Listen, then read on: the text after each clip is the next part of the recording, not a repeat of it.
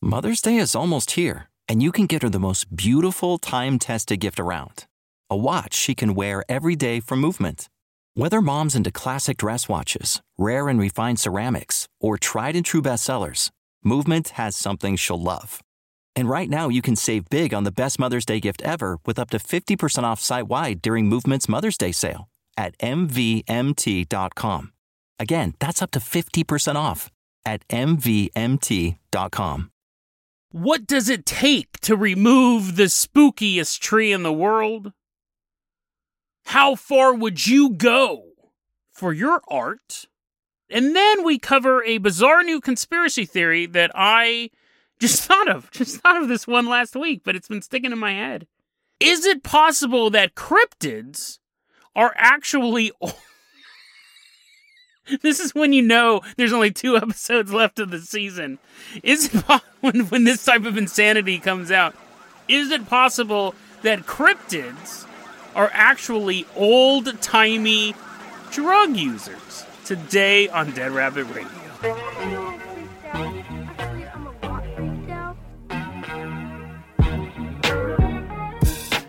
Everyone, welcome back to another episode of Dead Rabbit Radio. I'm your host, Jason Carpenter. I'm having a great day. I hope you guys are having a great day too. There is only two episodes left of season 14. After I record this one and tomorrow's one, which I'm going to record back to back, I'm doing these on the same day. I get to take three weeks off. The show will be back in um, the first week of August. We'll be back. And though, we will have a live stream on YouTube. So subscribe to the YouTube channel. On July 18th, we are going to have an alien invasion live stream brought to you by A Quiet Place Part 2. Join the live stream, ask me some questions, get your bowl of strawberry ice cream ready as we wait for the alien invaders that are predicted to come show up. I don't expect they're going to, but we're going to have a ball anyways. And if you do miss the live stream, I will be including that audio. I will be uploading that audio to the podcast channel as well. I think it'll be a good, fun time waiting for aliens. But let's go ahead and get started with the episode. Coming into Dead Rabbit Command right now, walking in is a longtime Patreon supporter, Sister Celestine. Everyone give a round of applause to Sister Celestine. I imagine she's hovering. She doesn't seem like she would be walking. That seems so earthly. She's floating around in Dead Rabbit Command. Sister Celestine, I'm going to go ahead and toss you the keys to the Dead Rabbit Dirigible. We are leaving behind Dead Rabbit Command. We are headed on out to Bartonville, Illinois. Sister Celestine, she's just floating next to the dirigible. She's towing it with a rope wrapped around her neck. She's flying us out to Bartonville, Illinois. Specifically, we're headed to the Peoria State Hospital. It's shut down now. It's shut down now. It's no longer in operation. It's just a bunch of old spooky buildings sitting on this plot of land. But in the early 1900s, Peoria State Hospital was known by a different name the Illinois Asylum for the Incurable Insane. Which would suck, right? Which would suck if you're getting taken there. You're like, I'm slightly insane, but maybe, maybe things will work out. And as you see the car pulling up, you see the sign. You're like, oh man, I wanted to go to the incurable one, but no, sir, you are you are incurably insane. It's 1900, so that could just mean that you know you had a headache that wouldn't go away. Everyone, you were just locked up if you're even slightly insane. But this place it's interesting because we've covered a couple insane asylums on this podcast because they tend to be haunted, right? But this one fell into the kind hands of Dr. George A. Zeller.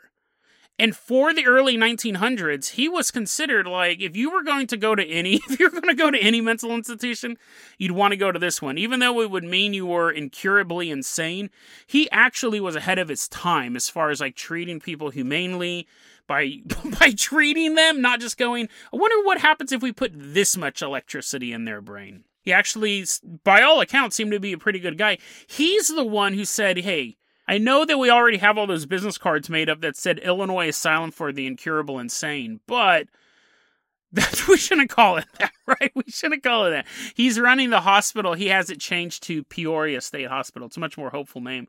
But anyways, he was all about helping people. And this is a pretty big campus You can still go there. Some of it's office buildings now. Would you want to work in an office building that, that you're like, oh man, my job totally sucks? And you look over and there's like a bloodstained wall and chains hanging there. Because even though, even though he did his best to treat the patients, there still were a bunch of insane people there. Okay, I don't know. I don't know if it looked like a Far Side cartoon with chains hanging off the wall. Even a well-run insane asylum, I wouldn't want to work there. I wouldn't want to be at a call center in there, right? But now it's office buildings. You may your attorney, if you live in Illinois, your attorney may be working out of an insane asylum, former insane asylum. Some of the buildings are gone. Some of the buildings are now used as small business buildings, and then other buildings are just spooky, spooky buildings on the property. And there's four separate cemeteries on this plot of land as well. And one of the things Dr. George said was we want to kind of get like having a job as part of the human condition. Having a job, having something to do. I mean, even animal species do it. If people aren't working, it, it's kind of weird. We would like to just sit back and retire, but even people who retire like to continue to work. Ants, bugs, stuff like that, they need jobs. Humans need job. Everything needs. Everyone needs a job, even if the job is digging a ditch and then someone else filling the ditch in we need something to do. So he thought about that and he goes, We can even get all of these insane people. He wasn't calling them insane people, right? He's a little more kind hearted than I'm going to be. But he goes, You know what? We have all of this labor. There are these patients here. And there's different levels of insanity, right? Like, you don't let the guy who's stabbing his relatives, you're like, you'd be a great gardener. Here's some shears. But they go, let's take some of these people who are in the insane asylum who can't, we can't let out because they're incurably insane, but let's put them to work he had them working. Which actually, now that I think about it, think about it, would totally suck. What if you're insane due to like you're a workaholic and you're like, oh, you have a nervous breakdown. Your family's like, we love you, daddy, but we got to put you in the asylum because you just won't stop working and your and your job is trying to murder us. So then you figure you're gonna go to the insane asylum and just kind of chill, kind of chillax for a while as people are screaming in your ears. Ah, and that's just the nurse. That's just the staff. And then when you try to sleep, the inmates are just ripping at your clothes. You're you're sitting there, and you're like, ah, finally some peace, finally some peace and quiet. The screams of a, the screams of a thousand maniacs. I don't know where I'm going with this, but imagine, I like, if I, I, my biggest fear is being locked up in an insane asylum. I've talked about that on the show. Being locked up in an insane asylum but the one thing I could do is like maybe I could do a bunch of puzzles or do crosswords and stuff like that. But no, now that I, now I have a totally different view of this Dr. George guy. Because if I'm locked up in an insane asylum, I don't want to do nothing. I just want to sit and be insane. He made him work. He made him work. Now that I'm thinking about it, that's kind of like slavery. Because these people couldn't leave. Man, so anyways, the rest of the story, I'm going to be thinking of Dr. George as a slave driver. I just want to sit back and be insane. But he put together these work crews. And he had these work crews for all sorts of jobs. One of them was the cemetery job. And there was a guy named Manuel Bookbinder. Uh, that wasn't his actual name. He was mute, and nobody knew what his actual name was. But apparently, before he came to the asylum, he was a bookbinder. I don't know where manual came from because every job was manual back then. It's not manual like, hey, manual, like a manual. His name is just manual, like working on stuff. Or, or I wrote it down wrong. And his name might have been Emmanuel. But the point is, one, this is the second last episode of the season. And they usually get this weird. Last season I was singing Nickelodeon songs. This one, there's a guy named Manuel Bookbinder aka Old Book. That's what everyone called him because they didn't know if his name meant that he was manual labor. But, anyways, he's a mute man, he's in his 20s. And they go, Hey, how would you like to be a gravedigger? and he can't answer. He's just sitting there, he's mute, and they're like, Perfect. He's like, Oh man, you didn't let me grab my chalkboard. So he becomes the gravedigger. That's his job. He's a very, very simple man. So he would go out there, he would dig the grave, and then they would hold the funeral. Old Book would watch from an elm tree. He would stand there, leaning against this elm tree, just sobbing heavily, sobbing heavily at the loss of another human life. He, he was deeply affected by death. And he's watching these people being buried. And he's probably sobbing because he's like, oh man, I gotta fill that grave back in. Oh, I, why couldn't I have been insane at a lazy prison? People loved Old Book. He was like just a really good guy. They're like, hey dude, how's it going? He's just walking by. He's mute. They're like, yeah, same to you, buddy. But he dies pretty young. He dies at the age 32. And everyone showed up to his funeral. It said 400 people showed up to his funeral. Everyone loved Old Book. He was such a nice guy. So everyone was there. And the pallbearers are carrying Old Book's casket to his grave. And then all of a sudden, they go, huh? What? What? This, What? Do you feel that? And the other guy goes, I feel that. And the third guy goes, uh, uh, uh, because he's insane. He's totally incurable insane. They're like, we got to get another pallbearer. But then the fourth pallbearer goes, I feel it too, guys. All of a sudden, Old Book's casket got lighter. It felt like it was empty. And then, echoing across the graveyard, they hear a deep, sobbing cry. and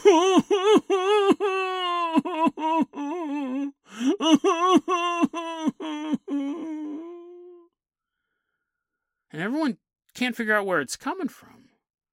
They turn and they realize that the sound is coming from the old elm tree that Manuel Bookbinder always stood next to. 400 witnesses, including Dr. George Zeller, who was at this funeral, saw Old Book leaning against the elm tree, sobbing. the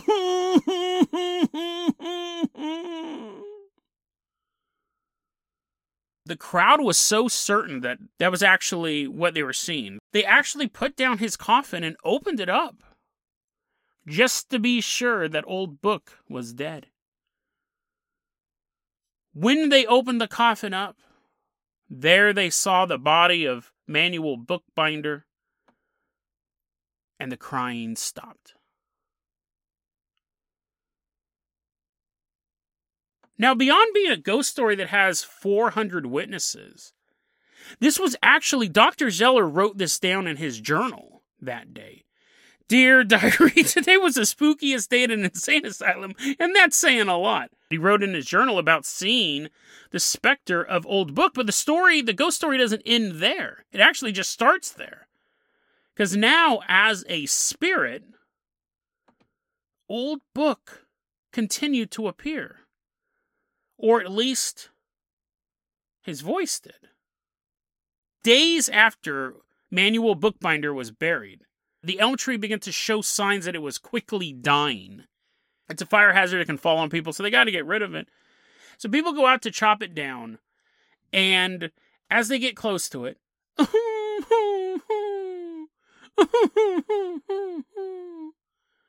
everyone's looking at each other and they're like, "Do you hear that? That the tree is crying." That's kind of weird, right? And trees don't normally do that. I've heard of the weeping willow, but this is ridiculous. And everyone's like, "Oh, come on." So anyway, he goes through. There's only two episodes left, man. What do you expect? They're like, what are you talking about?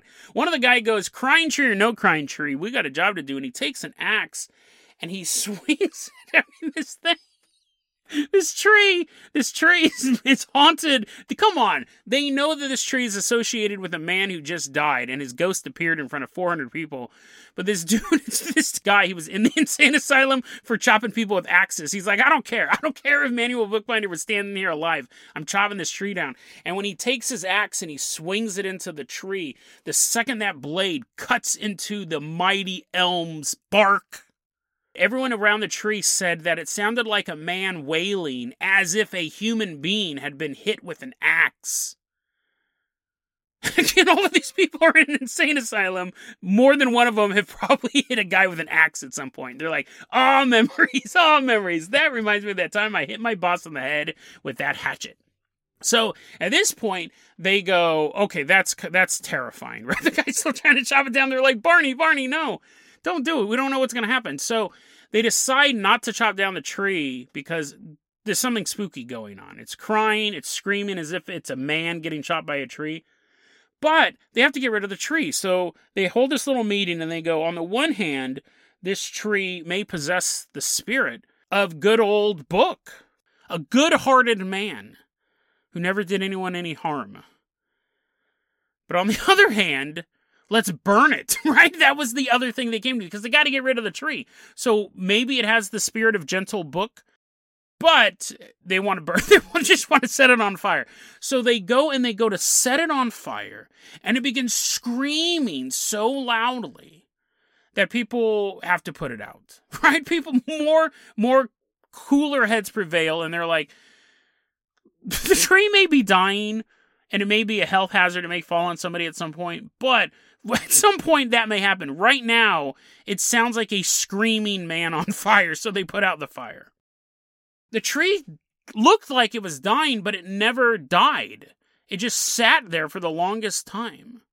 And people were too afraid to remove it because who knows what was going to happen. But one day, it was finally removed by nature itself. Lightning struck the tree and completely split it. And at that point, they were able to remove it, and it made no sounds. Now, Dr. Zeller ended up writing a book called Befriending the Bereft, which I actually tried finding a copy of. It goes for like hundreds of dollars now. It, has been out of print for a long time, but he wrote a book called Befriending the Bereft, and it's Dr. Zeller's experiences at Peoria State Hospital he's talking about, oh, I remember, I remember this one guy, he was such a cut up. He was always cutting up other patients, but he did it in such a funny way. He's telling these stories about, he wasn't making fun of the patients. I would pay hundreds of dollars. I would pay hundreds of dollars for that. I would start a GoFundMe. If it was the book of a doctor of an insane asylum, just racking, doing a roast on all these people.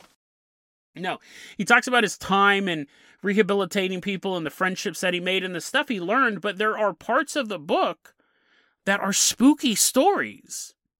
The description that I've seen of the book says the book is about his life working at these state hospitals, but they also contain anecdotes of creepy things he ran into, and one of them is the story of Old Book. The stuff about seeing the apparition of Old Book at the graveyard is apparently in the book Befriending the Bereft. I don't know if the story of removing the tree is as well. That might be, but I know for sure they've sourced the story of Old Book himself from this from this book, Befriending the Bereft. So interesting story. It's imagine reading imagine reading a book about the psychology of inmates, and all of a sudden you turn the page and it becomes an R.L. Stine novel. But that's apparently what Befriending the Bereft was.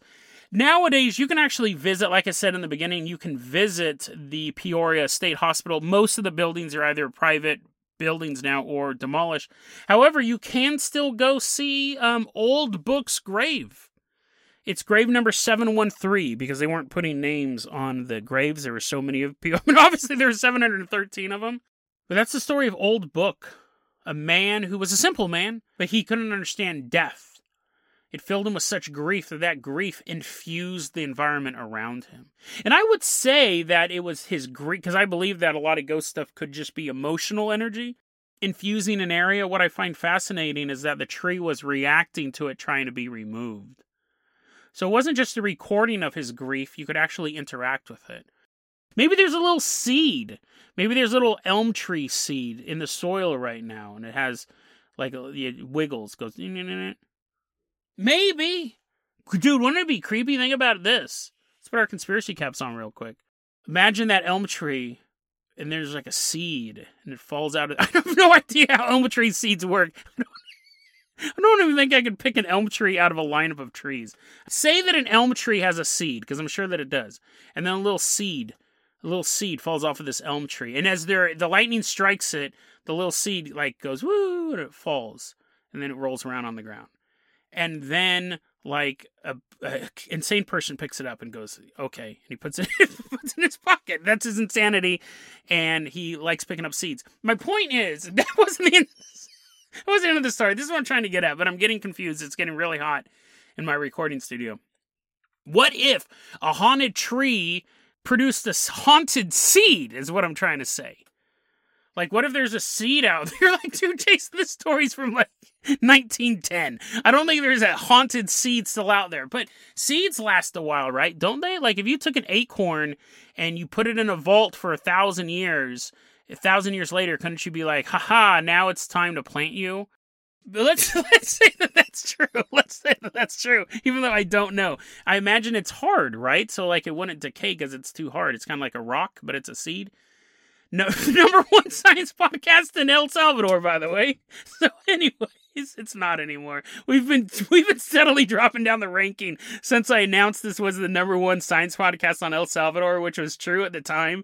It is steadily dropping down. I really think the community of El Salvador got together and they're like, "No way, dude."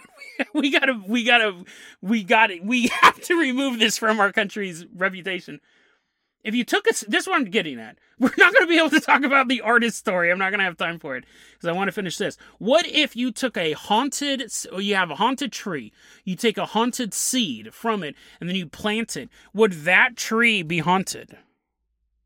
Well, it's the same thing. Like if you had a haunted house, think about this. If you had a haunted house and you removed the wood from it, and then you put new wood on it, is the house still haunted? And then if you took the old wood, and then you built a new house with using the old wood is which house is the haunted like stop. Just seriously stop dude. I'm about to unsubscribe. Think of which house would be the haunted house? Would they both be haunted? Would the ghost be like between the two? It's a vacation house. It's like see you guys later. I gotta go haunt this family in connecticut.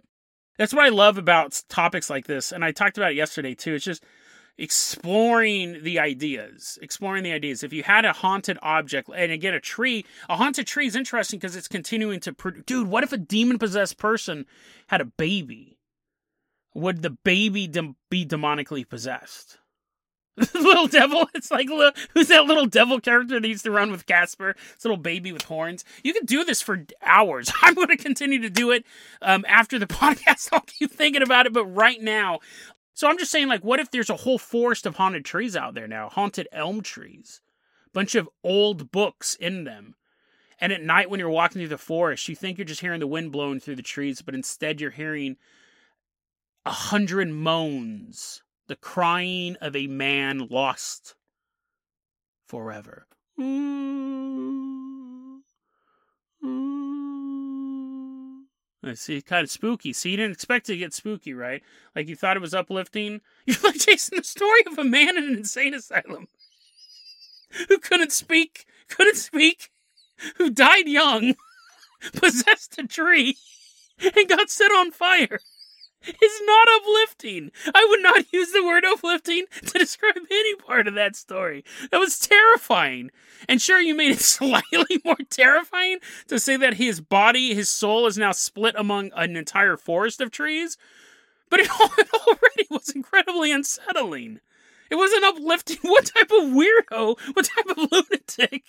You should be in the asylum if you think if you consider that first story to be uplifting.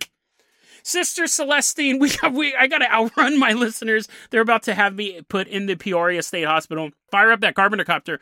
We are leaving behind Illinois. We are heading on out to a forest in the middle of nowhere. bunch of old books, bunch of old book ghosts over there.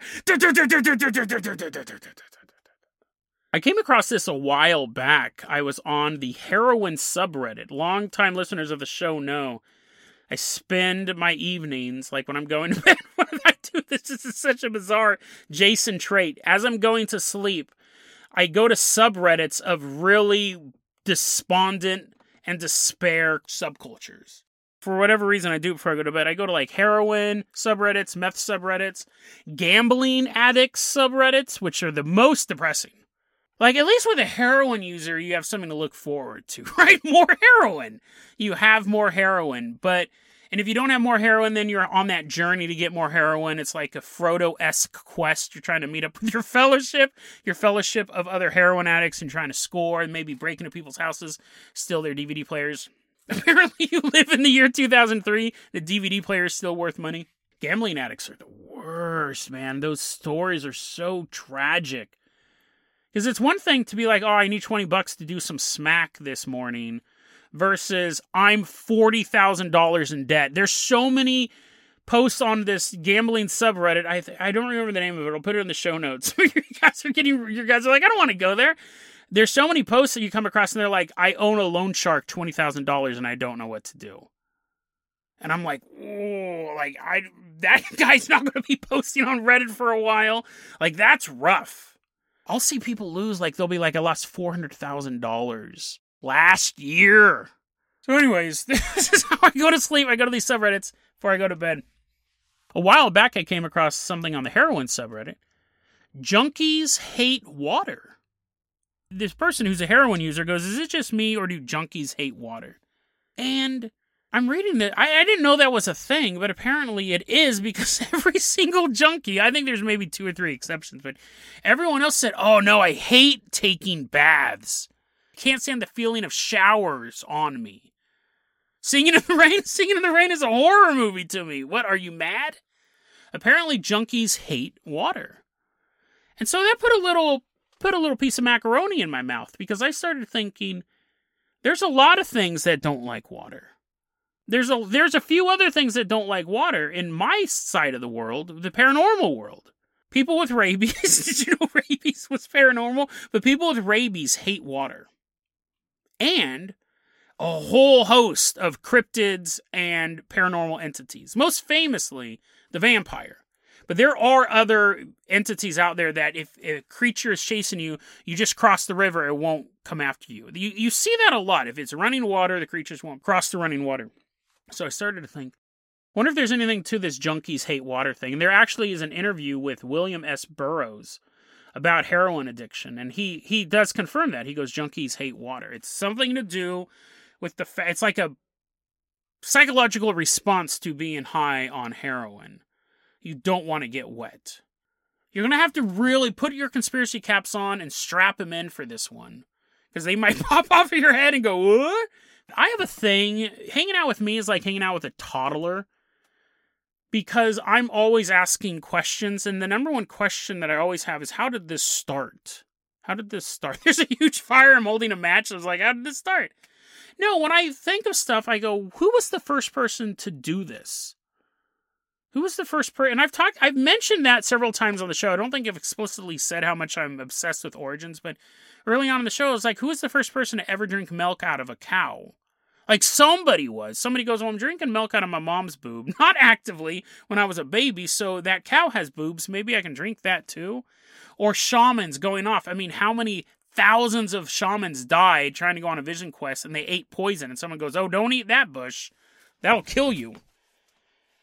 I'm always interested in who the first person to do stuff is. A while back we did an episode about virgin boy eggs and I didn't really get to the origin of it. Nobody knows why they started cooking virgin boy eggs. If you missed that episode in this province in China, they take a hard. You're like, damn it, Jason! I did listen to that episode and it was super disgusting, and I hoped you never bring it back up. They take hard-boiled eggs in China.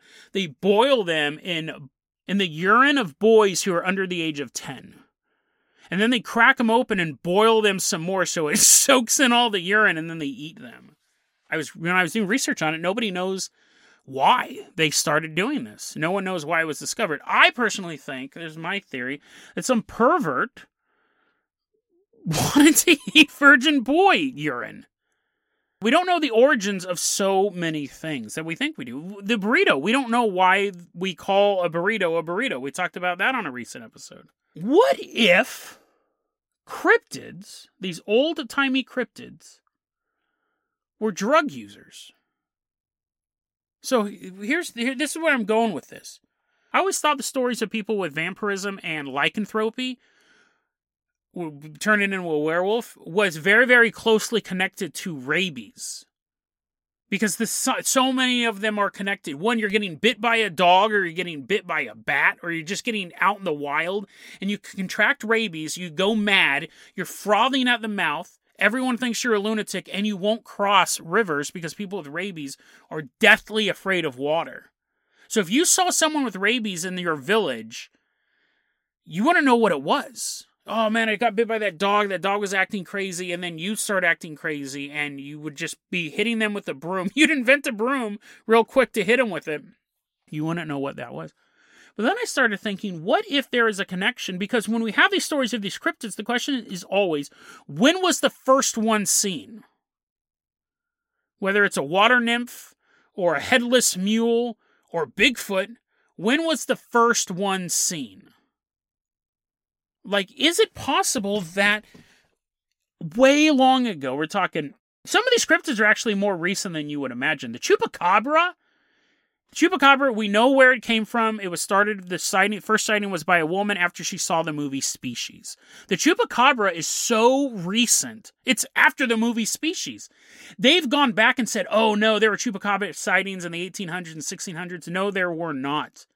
The Chupacabra did not appear in the lore until after a single woman saw the movie Species and thought it was a documentary. There is a very, very well documented book called uh, Hunting the Chupacabra or Searching for the Chupacabra. I'll put it in the show notes. The journalist, because it's such a new cryptid, they were able to track it back to the very first witness. That's why the Chupacabra looks like the creature from Species. Chupacabra, whenever people bring that up, I, it instantly causes my eyeballs to roll back in the head because it's so easily dismissed. And that's what I'm talking about. What if more cryptids than we would like to think were a single lunatic tripping on some sort of drug in the middle of nowhere? What if it was people in the past ingesting drugs, acting super weird, and then a legend being built around them? Because th- this is my thing. I know this sounds really scattershot, but this is kind of what I'm getting at. You could have easily had some lunatic in a village back in the 1400s acting a fool and running off into the wilderness and a cryptid legend being started about that person. Saying there's something in the for and we know how these legends grow. First off, it'd be like, don't go in the woods. We think that maniac's still out there. He drinks some wine. They don't know it's fermented, that it had gone bad, but he drank some wine. he got possessed. he ran in the woods. Don't go out there. And then the next generation, even though this guy would have been long dead by now, probably fell into a chasm. The next generation was like, don't go out in the woods. There's a teddy bear picnic, but if don't go out to the other side of the woods either, because there's the thing out there. He stands in the darkness with glowing red eyes. And then the story keeps growing and growing and growing. Because imagine this today. Let's go 500 years in the future where origins of things are lost. We're not like a caveman society, we're super advanced, but we still over time just lose sight of things. If you talk to someone 500 years from now about a meth addict today, they would sound like a cryptid. You wouldn't believe people would be like that's that's old superstition. You're like, no, because imagine 500 years in the future, we've moved past the need for drug abuse. We've moved past the need to put these chemicals in our body to feel good. If you sat down and you talked to someone, listen, in my neighborhood, there used to be a guy who would, there used to be a guy who didn't sleep. He never slept. He peeled his own skin off. He would pick little pieces of his skin off. His teeth would fall out of his mouth. He drank he drank more Mountain Dew than he thought was humanly possible. And he would see the shadow realm. He could see past reality. Person in the future would be like, You're totally making that up. You're 100% making that up. There's another guy in my neighborhood, you say, because it's a really bad neighborhood, who did PCP. And he, I would watch him fight 10 cops off at once. It's very, very exciting neighborhood. He was just getting tased and hit with batons. He shook it all off. If you talk to people about drug addicts and they had no concept for the drugs that we do today, they would seem like they were cryptids. To some, they may seem like gods. Yeah, it used to be. I knew this guy, knew this other guy on my block who smoked weed and he could communicate with the oneness. He would get so stoned that time would slow down and he could see the syllables in his own brain form as the sentences were being said. And that's, that is a superhuman feat to be able to manipulate time like that. So why couldn't it be that in the past as well? Not saying that they had I'm not saying they had some meth factory in Arthurian times, but these people eating these berry bushes, eating these plants that are either drug like in nature or they're processed to become an old timey drug. Did you know? This just goes to show because people are like, Jason, we don't lose history that much. Did you know there used to be three shakers on a table? Up until like the late 1700s, early 1800s, you had salt, pepper, and something else. And we don't know what that something else was. When we look in history, we can see there were three shakers on tables pre 1700s salt, pepper, and something else. We have no idea what it was. None. They've narrowed it down to like five or six different spices, but they can't get it any closer than that. Because the question goes out of all the spices available in the medieval world, why salt and pepper? Salt, obvious. Salt's obvious because it's preserved food, but why pepper? When you have all this other stuff, you have paprika, you have cayenne, you have a bunch of other stuff. I'm not a real spice guy, I'm more of a spice girl. But why pepper? And what was the third one? That just happened 200 years ago. It was such a domestic, it was such a common thing. It would be sitting on your table. If you were in the 1700s, you would go, Where's the third shaker? And you would know exactly what it was. But today, historians have no idea what it is at all. So that's how quickly that something incredibly common can be lost. And it would be fascinating to learn that all these cryptids we spend so much time researching and having fun with and trying to investigate and see if they're true, if 99.9% of them are 100% urban legends that have grown over time, or based on real people, a single event of a lunatic doing something and then a legend being brought out about them, or not a single lunatic, but a group of people who are engaging in some sort of drug use. The world of the paranormal is fascinating, but not because it's paranormal, because it's so close to normal. If the answer was always just, it's magic, it's interdimensional, you can't comprehend it, that's okay. But I think if we can trace at least some of these things back to a rational answer, that we can sit back and go, whoa, that's it. We figured it out. That makes the chase even more exciting. That makes the search have an ending. Whether or not we find the answer isn't always the important part, but it's nice to find some of them.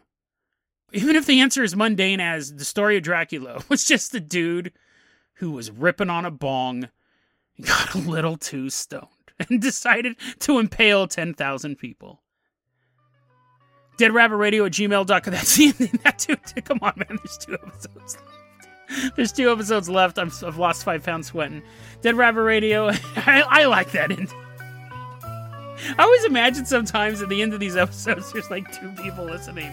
They're like, oh, "I'll try it. I'll try it tomorrow." I love doing this podcast. I know. I, I like this one.